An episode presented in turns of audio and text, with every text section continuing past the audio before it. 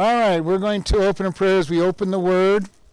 Lord, we just thank you for this day. We thank you for how much you love and care for us. We ask you to bless this time as we look at your Word and, and start this new series. In Jesus' name, amen. We're starting a new series. We finished the book of Philemon last week. Uh, we're going to be starting a book that a section that I call Foundations. It's based between the first 11 chapters of Genesis. So we're going to be going through Genesis 1 through 11 over the next probably 26 weeks. Uh, and going through the foundations because the, these verses, these chapters cover the beginnings of all things. All right? It goes from creation to the fall of man to the spreading of the nations to the mixing up of the languages for sin. So we're going to be looking at this, and we're going to start in Genesis, verse 1, chapter 1. How about chapter 1, verse 1? All right. In the beginning, God created the heaven and the earth. That's as far as we're going. Happens to be our memory verse as well for this month. So we look at this verse, and it's the very first book of the Bible. And it says, In the beginning, God created. And we're going to start with pretty much in the beginning. Because we look at this and we go, In the beginning of what? All right? Is this the beginning of God? No, because it says, in the beginning, God. And you know, this is one of the questions a lot of times people throw out to you, you know, and they think they're being really, really intelligent and really, really smart. And they'll go, where did God come from? Okay? And I've heard it, if I've heard it once, I've heard it a hundred or thousand times, you know, where did God come from? And it's supposed to be that that's supposed to be the question that stops every Christian in their tracks. They can't come up with any answer. Well, the answer is really simple. God did not have a beginning. I think, well, that's not that doesn't make sense. Well, logically, you do have to have a prime event that goes before the start. Because you cannot have something that just starts and nothing to start it. So there has to be something logically that has no beginning. Now, what that beginning is, you'll have to work out. All right? I will take God's word that He's the beginning and has no beginning. All right? We have scientists that want to tell us that energy and matter have no beginning. They've always existed. That is viol- uh, that's in violation to all the science laws. You know, the first and second laws of thermodynamics say if that is true, we should be in a dead universe because everything moves to inertia. And if, if it's eternal, we should be at the inertia point. And people will go, We're in the middle. You can't be in the middle of eternity. All right? You cannot be in the middle of eternity. So if, if energy and matter have always been, then everything we know about science is a lie. so we have to have something that is outside of nature that has no beginning. This is what the very first part of this chapter says. In the beginning, God. God was already there. And we have to have, logically, have to have something that has no beginning. Now, I give you a lot of these things because people all throw out these questions all the time and say, well, this, this is true, it has to, this is something you can't answer. And there's no question out there that can't be answered. All right? Uh, and I have no problem answering questions. It's fun answering questions. I like answering the questions because people have them, and I understand they have questions. God, in no place in the Bible, tells us to throw out our brain to believe in Him. Matter of fact, in Isaiah it says, Come now and let us reason together. God wants us to think. God is not afraid of questions. he is not afraid of us having doubts. He does have a problem with us not trying to settle our doubts or come up with answers. And this is why we're going to be looking at the foundations of where we're, where we're coming from. In the beginning, God. And this is something that's important because this is going to start everything. Everything for us is going to start here. God is the beginning. He is the beginning of creation. He is the beginning of the animals. He's the beginning of human beings. He's the beginning of the rules for marriage. He's the beginning of the, of the of the fact that people have sinned. He knew that they were going to be sin. He is the first sacrifice. He is the way to get to back to be redeemed. He is the one that has given us the beginnings of everything. So we look at the beginnings and say, God, what is your desire? And the more we look at his beginnings, the better off we're going to be because we're living in a world that's getting further and further away from God's truth and trying to come up with their own ideas of what things are. God says that marriage is one man, one woman for life, and the world has started out with go ahead and get divorced for any reason. Have a whole bunch of whole bunch of people. It doesn't really matter. Now we're getting to the place. Well, what's marriage anyway? It's just uh, whatever people say it is. And we're getting further and further from what God said it is. We're getting further and further away from the idea of what is a family a husband, wife, and their kids. Real simple. You know, family is the ones that are related that way. And now we're getting these little silly signs in, you know, family is whatever you want to be, any group of people is family. You know, and I understand what they're saying, but God says family is different. They need to come up with some other word that they want to use if they want to do that and quit trying to redefine what God says. And this is one of the things that's very important. As we go through here, you're going to find out that I believe every word of Genesis. when God says it, I believe it. And I have reasons why I believe it. I've only been studying it for 48 years, and I have the reasons why I believe what I believe. And I can explain why I believe what I believe. Now, whether you want to believe it or not, that's between you and God. But every word in this book is true and valid. And we want to look at this. And it says, In the beginning, God was there. Not only was God there, but Jesus and the Holy Spirit were there.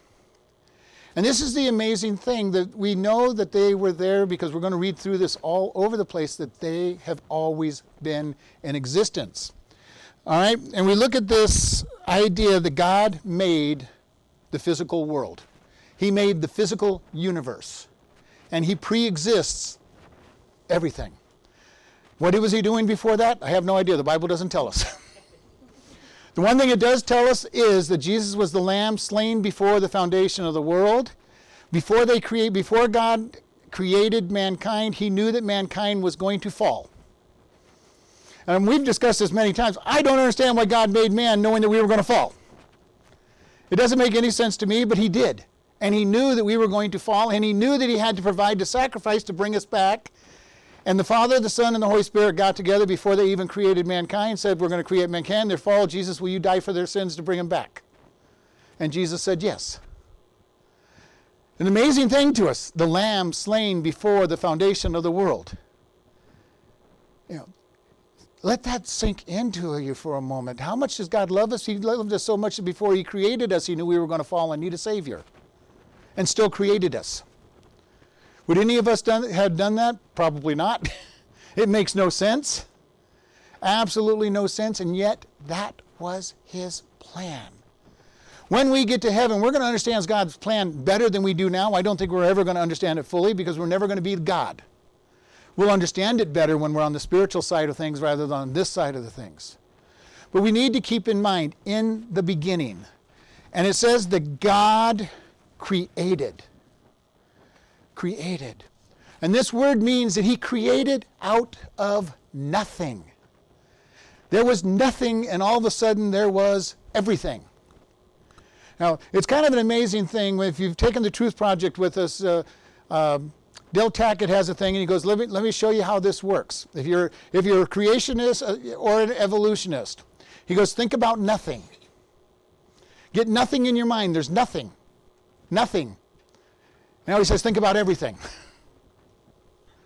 okay? Science wants us to believe that there was nothing, and then all of a sudden there was everything that exists in this, in this universe.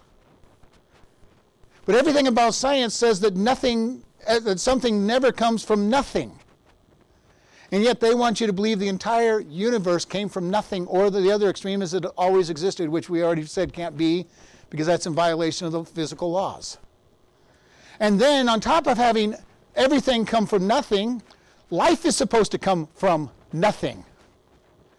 And we already know that life does not spontaneously generate on its own from nothing, from non life, unless you're an evolutionist who believes that it happened at least once in the past. Millions and millions of years ago, the laws of science were violated to create life from nothing. And they call us illogical because we are, we are supposed to be have faith and we have a faith in a God that's everlasting and all powerful. which I can at least go that route and say there has to be a prime mover to start everything, and that prime mover has to be supernatural and has to be you know, able to start everything. And that's a lot easier for me to believe that life, that everything starts from nothing, than that life starts from nothing. To me, that is totally illogical. I've never believed it, even when it was bombarded and pounded into my head, and none of my teachers have ever had an answer for the illogic of it. They would just go, Well, you Christians are just faith based. And I'm going, even when I, before all the books, I'm going, You have a lot more faith than I do. There's a great book out, I don't have enough faith to be an atheist. And where the guy goes and lists all the stupid faith based things that atheists have to believe to be an atheist. All right? And then they, we look at for us as Christians. Yes, we have faith. I have no problem. We have faith. We believe in a God who's eternal, all powerful, and pre exists time. That's a whole lot easier to believe than so everything out there violated all the laws that we know and all of a sudden existed. I have never seen empty space ever just pop something into existence. I have never read anybody who's seen nothing pop into existence outside of the Genesis account, where God tells us what He did. And yet there's a mover in place on it. So we want to keep in mind the God we serve is everlasting, He is eternal. And I just wanted to go through a couple of our verses that talk about this. Samuel, go ahead and pop those up. I'm going to put them up on the board as we go along. In Job 36, verse 24, it says, huh? 26? You're right, 26. Is it up? It's not up. There we go. Huh? 36, 26. All right. Good thing it's up there for you guys. Behold, God is great, and we know him not, neither can the number of his years be searched out. All right? We cannot even begin to fathom God and how long He's been around. Know, for us as human beings, we deal in the now. You know, maybe if you're really history buff like I am, you get in and you think, you know, a couple thousand years is a long time. Maybe, you know, 4,000 years, that's a long time. You know, maybe we're looking to the future, you know, a couple generations out and we're thinking a long time. From God's perspective, our long time is nothing. How did Peter tell us it is? A thousand years to God is as a day, and a day is as to a thousand years. He goes, God's perspective is it's nothing. Now, he wasn't being literal on that. He was just saying God's perspective is that time is nothing. As we get older, time seems to be nothing. You know, I remember, you know, when I had my kids, and even when I was a kid, you know, it seemed like Christmas and birthdays never came. You know, it was forever until your next birthday or Christmas. And I don't know how many of you, but I'm getting old enough now. It seems like Christmas was, well, it was yesterday, but, uh, you know, uh, my birthday is coming up in July, and it seems like I just had a birthday. When we get back to December again, it'll seem like December had just happened. We, we're, all, we're all enough in this room to know that. You know, picture God. He's been around forever. He's outside of time. Time means nothing to God at all. God looks down at time and says, I know it from the beginning all the way to the end. Because he's outside of time. Time is irrelevant to God. In Revelation chapter 1, verse 8, Jesus says, I am Alpha and Omega, the beginning and the end, says the Lord, which said which was and which is to come, the Almighty the beginning and the end. He had no beginning, he had no end. Alpha and Omega would be just the same thing as saying he's the A to the Z. He encompasses everything. All right? Very important for us to really get understanding the absolute eternity of God. In Hebrews 13, verse 8, Jesus Christ, the same yesterday, today, and forever. God does not change. Another one of the big arguments people will throw at you a lot of times is, well, you know, you Christians have a different God than the Old Testament God. Well, the only way you could say that is if you've never read the Old Testament. Was God a little more forceful in the Old Testament in many times? Yes. But we find the very first statement of grace is Noah, and Noah found grace in the eyes of the Lord. God loved his people always.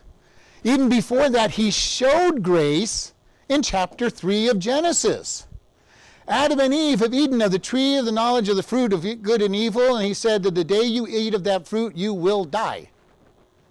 Now, they died spiritually the moment they ate that food, fruit and lived another 930 some years after eating the fruit. Just a few years before they physically died. But they did die. But God showed them grace. The wages of sin is death, and God didn't execute them immediately, physically. Now, they died spiritually. They lost the fellowship with God immediately. God walked in with them in the garden every night. He would come and talk with them. And that night he came to talk to him and he goes, Adam, where are you? And had to call out a couple times because they weren't answering. They were hiding from God. Kind of hard to do when God is everywhere, sees everything. They're trying to hide from God. And he gives them the opportunity to, to repent. And they didn't. And even then, he did not execute them immediately. What did he do? They had sewn fig leaves to cover their dark their nakedness, and God says, I'm going to take care of what you need to cover your nakedness. He provided skins. How did he provide skins? At least one animal had to die. He didn't just create the animals, he made the first sacrifice for Adam and Eve and showed them that blood had to be shed for sin. And that followed from that point on. And he created the first sacrifice for them. Did he kill more than one animal? Did he kill off an entire species to create uh, skins for them? Possibly. But can you imagine what it is to have had that happen? For all this time, however long before the sin had happened, they were the rulers of the animals. They were pets. Now I know you all know that to me an animal is just a can be a pet, but they're not. I don't fall in love with my pets, but you know, I know many of you do. Can you imagine wearing your pet? Every time they would have been clothed with that skin, their mind would have gone back to the fact that their sin cost their pet their life. That would have been a horrible reminder of the cost of sin. How many times do we as Christians forget the cost of sin? You know, we will go, well, I can just do whatever I want because God will forgive me. And God will forgive us. But there is a consequence for sin. We reap what we sow always. There is always a consequence for sin. There will be something, and it may not just be us that is impacted. Adam and Eve didn't realize that their sin was going to impact the entirety of mankind. The entirety of mankind became sinners because of their sin. How many times do we commit a sin and we do something, we go, well, it's not going to hurt anybody and it hurts our entire family? There is no sin out there that does not affect somebody. Always. Consequences for sin are much deeper than we ever think they're going to be. Whatever that might be. Whatever we think is the consequence is not even close to what the consequence will be. There's always deeper ramifications to our, to our sin. And this is what happens here. God knew all this stuff. He knew that was going to happen. He knew all of this care, and He has our grace and mercy for us. He has never changed in His love for humanity. And even when people go, well, God is not, God is not that bad in the New Testament. Well, how about Ananias and Sapphira? They sold a piece of property, took it to the church, and said, uh, we, we brought all the gift to, to the church. Now, did, was there any rule that said they had to bring all the gift to the church? No, they could have brought part of the gift to the church. They could have brought one quarter of it. They could have brought 10%. They could have given $3. It didn't matter. The problem was they were lying to the people, trying to make themselves look really important and spiritual. And what did God do? He killed them instantly. Just like he did in the Old Testament when people would try to destroy God's testimony. God does not take people trying to get credit for spiritual things lightly, even in today's world. He is vengeful of that. He does not let his name be dragged through the mud without consequence. Does he kill everybody? No, but many people have died. I'm sure there are many people who have died early deaths because of their disobedience to God. I've met one that I'm sure that he's, his family suffered and he suffered because of his unrepented sin that he would not repent from. This was long ago, but the de- a deacon and I went to him and said, You need to stop this, it's wrong. And in the process, he wouldn't repent and has got a divorce. Two of his kids died, and then he finally got sick and died. Does God still punish sickness, uh, sin with severely? Yes. Does He always do it? No. But there's always consequence. Always consequence for our sin and our disobedience. In Isaiah,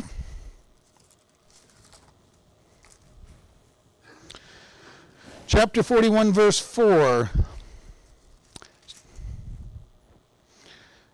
Who hath wrought and done it, calling the generations from the beginning? I, the Lord, the first and the last, I am He. Again, before all things, after all things. And I just want to really stress God is eternal. God is outside of time. This is the amazing thing, and I've said this, I don't know if I said it on Sunday morning or not, but you know, do you realize because God is outside of time, He sees time totally different than we do. Time is not something that flows back and forward, you know, uh, in one direction to him. It's not even something that flows back and forward. He is above time. He sees the beginning and the end at the same moment. Now, this is something really important for us. Why is that important? I have said there's one word you will never hear God say, and that's I didn't know that was going to happen. All right? God already knows what's going to happen in our lives to us because He is above time. And He is with us right here in this room right now. He is with us in the millennial kingdom right now. He is with us in the new heaven and the earth right now. He is with Adam and Eve right now because of his distance and the way he sees time. He interacts with his omnipresent being, not just everywhere present at the same time, but every time at the same time. That doesn't make sense, but in same time, you know, same time. You know, he is omnipresent. He is the only person and being in the universe that can claim to know everything because he is everywhere and every time. Nobody can hide from him because of the way he is. He is so much bigger than we normally think about him in. And on the next slide, I got a whole bunch of verses if you want to write them down, and it's only a portion of the verses that can show you that God is eternal. And there were so many of them, I put them on a slide so people could write them down. God is eternal. He was from the beginning and before the beginning. He will be at the end and go past the end. For us as human beings, we were created beings and we had a start and we will go on for eternity. Where we go on to eternity is our decision. Are we going to accept the sacrifice of Jesus Christ as our Lord and Savior and follow Him as our Lord? Or are we going to reject Him? If we accept Him, we spend eternity with God in heaven. If we reject Him, we spend eternity in the lake of fire away from God. Our decision on what we're going to do. And people go, well, God is love. He'd never send anybody to hell. God is so loving, He's going to give you what you want. You want to go to hell, you reject Jesus Christ, he's going to say, Fine, you're going to do that. You're going to go to hell. Because even if a person who doesn't want to know God went to heaven, it would be hell to them because it'd be with the one they didn't want to be with. So he's going to say, Fine, you chose to not want me, you get to not want me for eternity. Oh, and by the way, it'll be the lake of fire where you'll burn for eternity. Your conscience will burn because you will know you're there on purpose, and you'll know, and you'll be in pain, and you'll have problems because you chose it. He'll give, he's a loving God. He'll give us what we choose. The story of the rich man and Lazarus, the, the rich man looks up in torment in hell in thirst and says, Father Abraham, send Lazarus to me with just a drop of water because I'm thirsty. He was still arrogant. He still thought he was more important than Lazarus. Even though Lazarus is sitting in luxury in heaven and he's in hell in torment, he still is thinking he's more important than Lazarus and that Lazarus should take care of him when he wouldn't take care of Lazarus. Hell is not going to be a good place. People are still going to be selfish. They're still going to have their attitudes, and they will never have the opportunity to be satisfied. This is the problem even on this world. The world doesn't focus on God, and they're always seeking more and more and never satisfied. They always want more. How much is enough money? A little bit more. Somebody else has got more than I do or going to catch up with me sometime. How much is enough fame? I need a little more. How much is enough? You know, anything, just a little bit more. I don't have enough. Why? Because we're trying to fill a hole that only God can fill. He created a hole in our spirit that is an infinite sized hole because only God is supposed to fill it, and He's an infinite God, so He can fill that hole.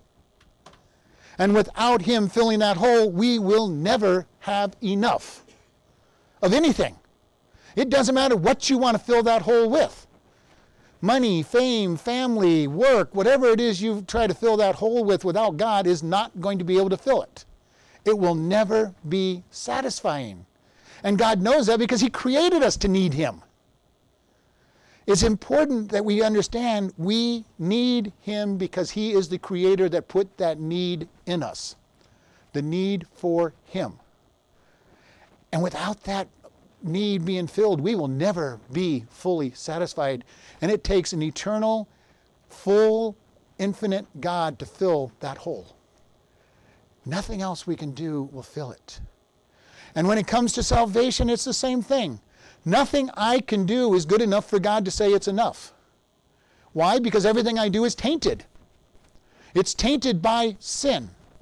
Even when I do something good, it's to try to please somebody or make myself look good without God. And God says, Your good works are not going to do it. Isaiah says that all our righteousness is as filthy rags in God's sight. There are going to be a lot of good people that go to hell because they did not accept Jesus Christ. They're going to stand before God, and it's going to be really interesting at that time because they're going to stand before God not in their sins at the white throne judgment, they're going to stand before God in their good works. A bunch of filthy rags, and they're going to be standing in the courtroom of heaven telling God that they're good enough to enter into heaven in their rags that they're going to see for the first time. That all their good works were filthy rags. How do we come to heaven? In the righteousness of Jesus Christ. We come to God and say, God, I am a sinner. I deserve the punishment because I'm a sinner. God, I accept the sacrifice of Jesus Christ. Forgive me. Come into my life. At that moment, when it's a truly believed prayer, the righteousness of Christ is put on us, and from that point on, God sees perfection. Now, we know we're not perfect yet, but God says from the court of heaven, this child is perfect. It's called justification. Our, our equivalent in our court system is you go into a bankruptcy court owing a whole lot of money, millions of dollars, hundreds of thousands, whatever it might be, and the court and the judge says, forgiven. At that point, nobody can come after you for those debts. Now you incur it's bad there because you can incur more debts in, the, in that illustration, but you know you leave that courtroom not owing anything. That's what his, Jesus does for us. He fills, he puts his righteousness on us, and we leave the court of heaven, and God says, "No, you owe nothing." Now, does that mean I can go out and sin and do whatever I want? Well, technically I could, but you know that's not meaning that I'm following Him. If I truly follow Him, now I love Him and I'm going to go out and try to serve Him, not to get to heaven, not even to get to God to like me or love me more, because He already loves me as much as He's ever going to love me before I'm saved. God's love for me put Jesus on the cross before I did anything to deserve anything, and I never do deserve, anything. He went to the cross while we were his enemy and died for us. Technically, he went to the cross before the foundations of the earth because God said, as soon as Jesus said, Yes, I will be the sacrifice, the Father says, You have done it. Because he knew that he would not lie, he knew that he'd go to the cross for our sins. You know, and this is something important. You'll, you'll hear a lot of pastors go, Well, Jesus, God couldn't do certain things before Jesus died on the cross. That's a lie. Jesus was the lamb slain before the foundation of the earth, and as soon as Jesus said, Yes, I'll die, as far as God was concerned, he had already been sacrificed.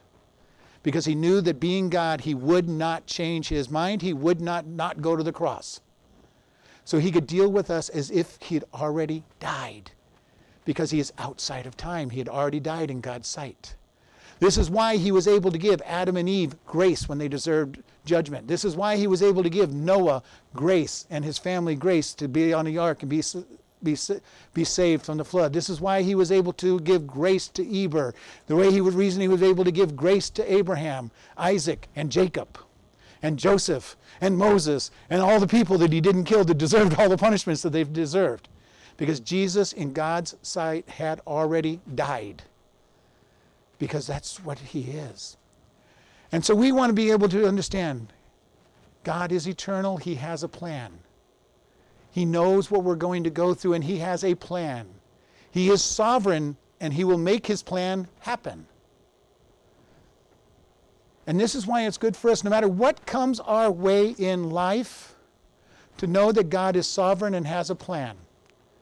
Now, sometimes He lets more things in than we really want. You know, most of the time he lets more things in than we really want. If you don't believe it, look at Job. Job is going along, the richest man in the world at the time, healthy, he's got some kids that are really good that he offers sacrifices for, and Satan and God have this conversation. And God says, Have you considered my servant Job? He hates evil. And Satan says, Of course, I, of course I've considered him, but you've got this big fence around him. I can't touch him. And God gives Satan permission to Satan to touch Job on three separate times. Takes away all of his wealth, takes away his family, takes away his, takes away his health. But he, the point of that story is Satan had to ask for permission. Satan still has to ask for permission to touch people. Because otherwise, he'd kill everybody because his goal is to kill everybody so they go to hell with him, spend eh, time in hell, and not with God. So if he had his goal, nobody would get past their birth. And of course, if nobody got past their birth, there would be nobody to give birth. So it would end a long time ago if he had his way. Because he knows that the longer somebody's alive, the more chance that they have for, to come to God. And God will not let him take people's lives that easy. Now, God gives them a lot of freedom. A lot more freedom than I would give it, but God knows the beginning from the end. I'm not going to argue with God. God's let a lot of things come into my life. I go, sometimes I'm going, and I've told you, sometimes I ask God, you know, God, I don't understand how this can be for good, but you have promised that, it's all, all, that all things work together for good. So I'm going to grab hold of that verse sometimes and say, God, doesn't make any sense to me, but you've promised. Do you have some verses that you grab hold of, that your life verse, that you say, God, I'm going to hold on to this verse. I recommend finding something in the, in the verse that you say, God, I'm just going to hold on to this verse. This is a true verse. I'm going to hold on to it for everything I have when trials are hard. I love Romans 8:28 for all things work together for good for those who are called according to the purpose of God. When you go through hard times, that's a great verse. I also in my early days learned not to give that verse to anybody who's suffering. Because if you don't believe that verse going into the suffering, you are not going to believe the verse when you're in the middle of suffering. All right? Your life verse has to be something you believe, and then it can be then it will mean something to you when you're in the middle of suffering. And I learned it the hard way when somebody just went off on me when I gave them that verse that all things work together for good. Now, if you were to tell me that verse and remind me about it, I'm going, yes, I, okay, yes, you're right. Because I totally believe it and I totally grab hold of it when t- things get tough. But don't ever, don't ever give that verse to somebody who's having a hard time and expect them to be comforted in the middle of their hard time. Because if they don't believe it going in, they're not going to believe it in the middle of the trial. And that'll be the same thing with all the verses. You know, uh, given to the Lord uh, the first fruits of all your increase, you know, or any of the ver- uh, verses on tithing, you know, and God will bless you. All right?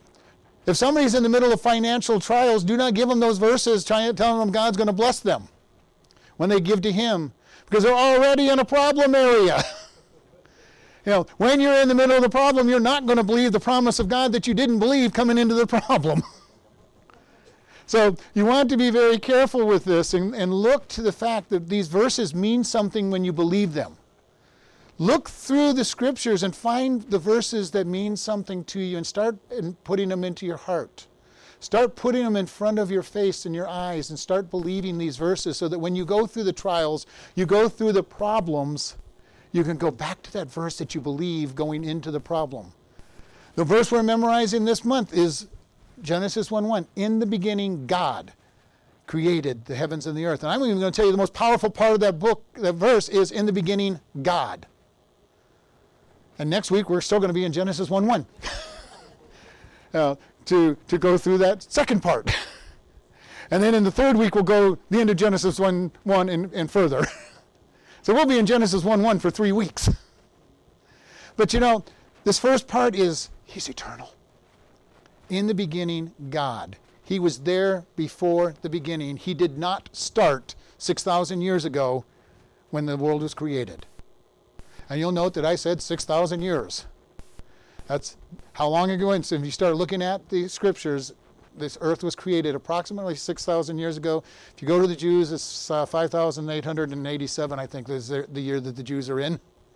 So they've counted back from the creation.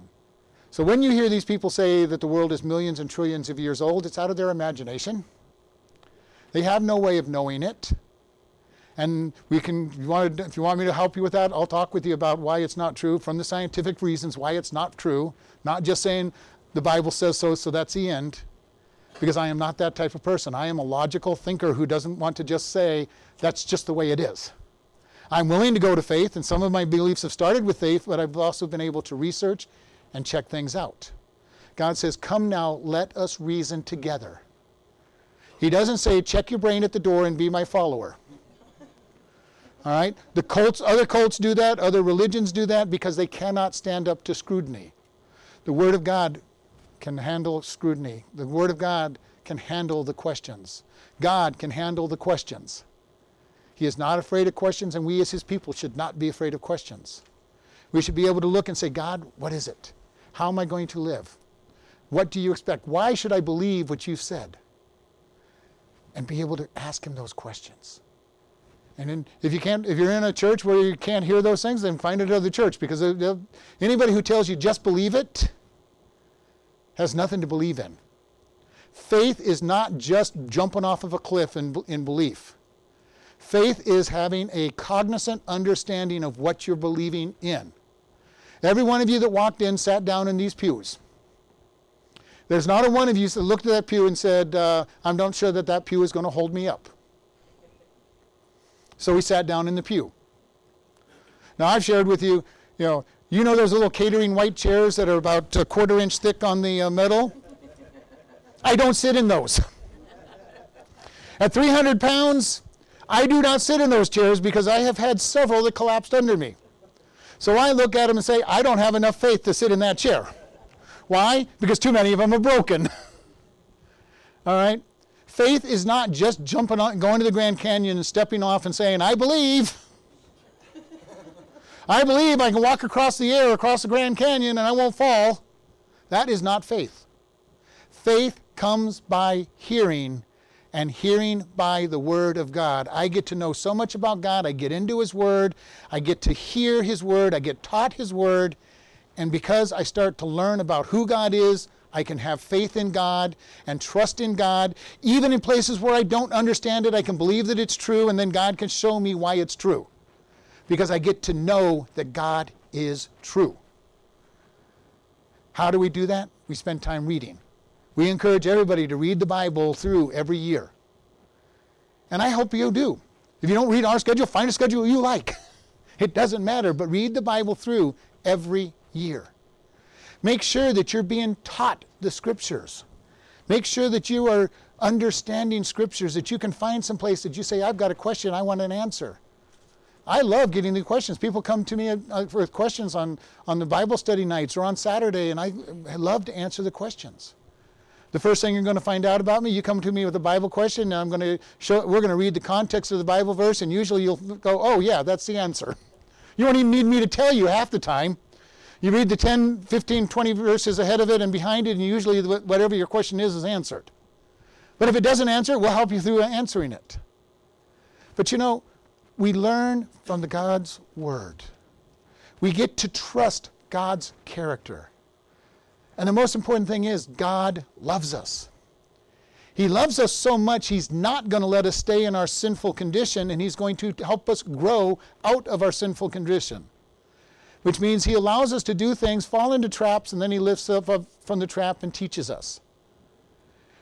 Ideally, we get into His Word and we learn wisdom so that we don't fall into the trap in the first place. you know, and it's a lot easier. The more we follow God, the easier life is because we don't have the consequence of our sins when we fall. I have dealt with so many people that say, I want to get my life put together. How do I do it? I've made these many mistakes. I'm going, it's going to be tough. From this point on, live God's way. Now we'll see how to deal with the consequences. It's sometimes not easy. You know, when you're dealing with somebody who's saying, I want to have a family and I've got kids from three different women, it's a tough, it's a tough act. How do you make your life correct from that point? Because you can't abandon the first ones. But if you'd have done it God's way in the first place, you wouldn't have had the problem. But you can't just get rid of the problem. You're going to have to trust God to help you through the issues. And it's tough. And we all have mistakes. We all have consequences that we're living for. And I don't care who you are and how early you got saved and how, how close to perfect you've lived. Because nobody's lived perfectly. We all have consequences we have to deal with. All of us. And it's a matter of submitting to God and letting God be our answer learning enough about God to let us have the trust in who He is. And we're going to close here. And, you know, just the first thing I want to understand is if you don't, if you've never made a commitment for God, today would be your day to make a commitment to Him. All you have to do is admit to Him that God, I am a sinner. I deserve you. I deserve the punishment for sin. Thank you for Jesus' death. Come into my life and save me. And it doesn't have to be that exact prayer, it doesn't have to be those exact words. It's just recognizing that you need God. And if you need if you're ready to say that prayer, say that prayer and then talk to me afterwards and let me know that you've said that prayer because that's bringing God into your life and becoming part of the family. And at that point we start moving forward. For the rest of us, let's put God at the beginning of all of our life. We need God in the beginning of all our, of what we do and how we do it. And really put our trust in the God who is everlasting. Put our trust in the God who cares for us. Lord, we just thank you for this day. Lord, we thank you that you are eternal. You're the prime mover of all things, the beginning of all things. You were there before, and that you will be there after all things end in the physical world. Lord, help us to really understand and comprehend that. Lord, we ask that if anybody is listening online or even in this room that doesn't know you, that today they will ask you to be their Lord and Savior and will make the decision to follow you. And we just thank you. In Jesus' name, amen.